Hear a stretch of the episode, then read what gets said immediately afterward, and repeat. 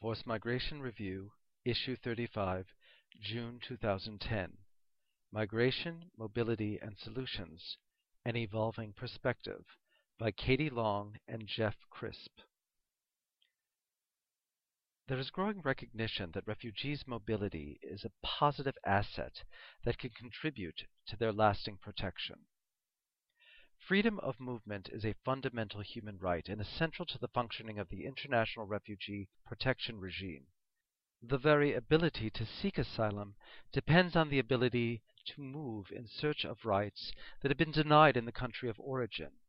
In a broader sense, it is now increasingly recognized that human mobility provides an important means for people to improve their standard of living and to contribute to the economic and social life of their countries of origin and destination. Despite a growing recognition of this, however, the international community has been slow to incorporate mobility into its responses to forced migration. Solutions to displacement have focused on containing or reversing movement rather than on restoring the lost rights which prompted flight in the first place. Endnote 1. For most of its 60 years, UNHCR stuck firmly to the belief that there is no place like home even in the Cold War years, when refugee repatriation was relatively rare, resettlement and local integration programs were projected as the making of new permanent homes. These refugees unable to access these solutions were frequently encamped in what often became protracted refugee situations, their freedom of movement severely restricted by host states who awaited their eventual return home. However, the last three years have seen a significant shift in thinking, and UNHCR now believes that the production and enhancement of refugees' mobility may in fact offer a means of ensuring their enduring access to meaningful rights and sustainable livelihoods. UNHCR's changing attitude to mobility can be explained by a number of factors.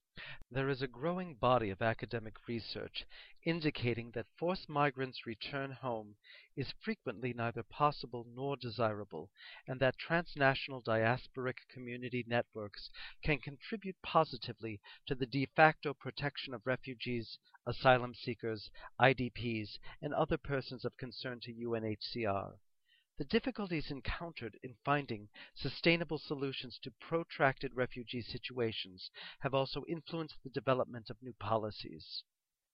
A sedentarist approach to forced migration crises does not reflect the reality of refugees' decision making processes or provide forced migrants with an adequate choice of livelihood strategies nor are anti-mobility strategies able to offer a serious answer to the increasingly complex challenges faced by those seeking to provide effective international protection to those in need.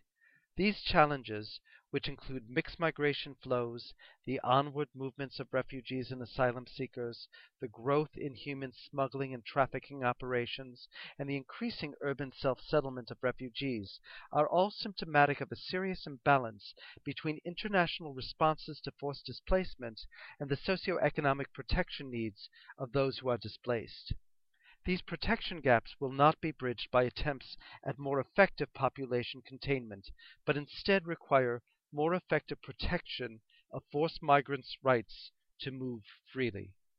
Enhancing refugees' mobility is now recognized as a key factor in both understanding and addressing refugee movements from camps to cities. Protecting mobility is also seen as a key part of combating the human rights violations that frequently occur as a result of irregular or secondary movements from the first country of asylum, often in search of effective protection. And increasingly, mobility is also seen as offering a possible solution to refugees' displacement in itself through the use of regularized international labor migration channels and the strengthening of refugees and IDPs' prospects for post return mobility. Refugees from Kenya's Kakuma and Dadaab camps, for example, face restrictions on their freedom of movement and access to local labor markets. With no durable solution to their situation and prospect, significant numbers have found their own solution by self-settling in Nairobi. But because this escape from aid dependency is often illegal under the laws of the host states, greater socioeconomic independence often comes at the price of loss of international protection. UNHCR's new urban refugee policy, published in September 2009, reflects the need for protection strategies that work with, rather than against, refugee mobility. Endnote 2. Similar changes can be seen in UNHCR's response to contained concerns over onward movements of refugees and asylum seekers from first countries of asylum. Although recognizing states' political security concerns regarding the irregularity of many such movements, UNHCR now insists that effective protection in a country of first asylum must include access to adequate and dignified means of subsistence, and that failure to ensure this is a justification for continued movement. Improving access to protection. Given this recognition that refugees' onward movement is defensible in at least some cases, the challenge is to provide better access to protection within processes of onward movement and mixed migrations. From this perspective, human smuggling and human trafficking networks need to be tackled not in order to secure states' borders, but in order to better protect their clients' and victims' human rights. People with protection needs will move, and should be able to move, in order to find effective protection. This principle is central to the very concept of the international refugee regime. This helps to explain why UNHCR has become increasingly interested since 2006 in the possibilities offered by promoting regularized labor migration as a solution to refugee exile, particularly in terms of meeting socioeconomic needs. UNHCR's 2007 10 point plan for providing refugee protection in mixed migration flows suggests that, quote, there will be circumstances where people who do not meet the criteria for refugee status may nevertheless be in a position to access alternative temporary migration options. These could variously allow them to stay legally in the country of arrival or to move to a third country for humanitarian reasons or for the purposes of work, education, or family reunion. Efforts to address mixed population movements should also explore a place for regular migration options, temporary or even longer term. Endnote 3. Regularized labor migration may also play an important role in addressing the needs of protracted or residual refugee populations unable to access the three traditional durable solutions of repatriation, resettlement, or local integration. Quote, refugees in such situations could perhaps be admitted to the migrant worker and immigration programs maintained by states that are unable to meet their own labor market needs. Many of these programs, it should be noted, also offer opportunities for long-term residence and naturalization, and thus offer the prospect of a durable solution as well as an interim one. Endnote 4. These ideas are not only being developed at a policy level, but are also being implemented in practice. In West Africa, the free movement protocols agreed upon by the Economic Community of West African States, ECOWAS, are now being used to provide residual refugee populations from ECOWAS states with both greater socioeconomic mobility and increased political security. Endnote 5. In 2009, Nigeria issued residual refugee populations from Sierra Leone and Liberia with three-year ECOWAS residence permits alongside the reissuing of passports from Sierra Leone and Liberia, and the government of Sierra Leone has recently offered some 5,600 passports to former refugees wishing to integrate locally in their host countries. As the ECOWAS case shows, Durable solutions for refugees must in some way involve the regaining of meaningful citizenship, which is not necessarily connected to accepting more mobility. Yet it is equally clear that in many cases, fragile states emerging from conflict cannot provide returning refugees with a sustainable socio-economic livelihood or access to meaningful political rights. UNHCR has begun to explore how repatriation could be linked to greater encouragement of post-return mobility, most prominently in its work on the 2003 Afghan Comprehensive Solutions Framework, which, although hampered by significant state security interests, argued for the need for an integrated long-term migration and development approach to Afghan population flows. The value of internal post-repatriation mobility is also increasingly recognized. UNHCR's current return and reintegration policy is explicit in rejecting the idea that successful returns to refugees' countries of origin require refugees to return to their pre-displacement lives. Quote, Reintegration does not consist of anchoring and rerouting returnees in either their places of origin or their previous social and economic roles.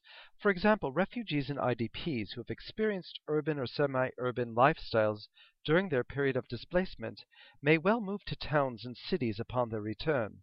Such forms of mobility should only be regarded as a failure of the reintegration process if returnees are unable to establish new livelihoods or benefit from the rule of law in their areas of origin, and thus feel that they have no choice but to settle in alternative locations. Endnote 6.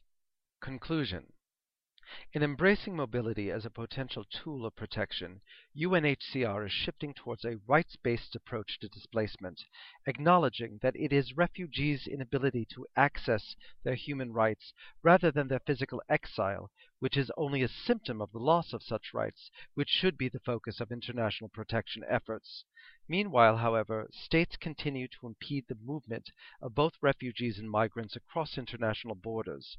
Increasing concern with border securitization, the impact of global economic recession, and rising domestic xenophobia have created a political cauldron of intolerance in both the North and the South.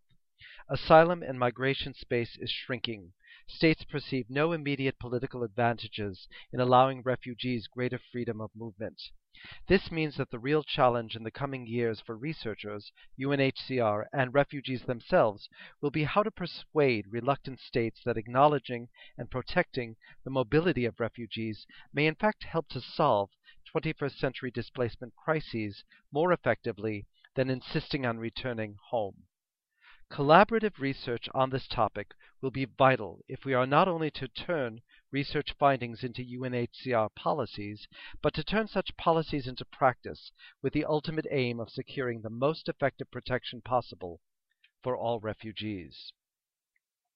Katy Long, lowercase k a t y l o n g at gmail.com, is currently working at the Refugee Study Center, University of Oxford, and as a consultant to UNHCR's Policy Development and Evaluation Services, PDES. Jeff Crisp, lowercase C-R-I-S-P at unhcr.org, is head of PDES, www.unhcr.org slash PDES slash all lowercase. Endnote 1. This article is written in response to Giulia Scalettaris' article on refugees and mobility, published in FMR 33, in which she concluded that UNHCR still retains an anti-mobility policy bias. Endnote 2. UNHCR. UNHCR Policy on Refugee Protection and Solutions in Urban Areas, September 2009 www.unhcr.org slash numeral 4ab 356ab 6.pdf, all lowercase. Endnote 3, UNHCR, Refugee Protection and Mixed Migration, a 10-point plan of action, January 2007, www.unhcr.org slash refworld slash pdfid slash numerals 45B0C09B2.pdf, all lowercase. Endnote 4. UNHCR, Protracted Refugee Situations, a discussion paper prepared for the High Commissioner's Dialogue on Protection Challenges, Geneva, December 2008 www.unhcr.org slash numerals 492 AD 3782.html, all lowercase. Endnote 5. See Local Integration in West Africa by Alistair Boulton, FMR 33, www.fmreview.org slash uppercase FMR, lowercase pdfs slash uppercase FMR, numerals 33 slash 32 hyphen 34 dot pdf. Endnote 6. UNHCR, UNHCR's role in support of the return and reintegration of displaced populations, Policy Framework and Implementation Strategy, February 2008, www.unhcr.org slash numerals 47b06de42.html, all lowercase.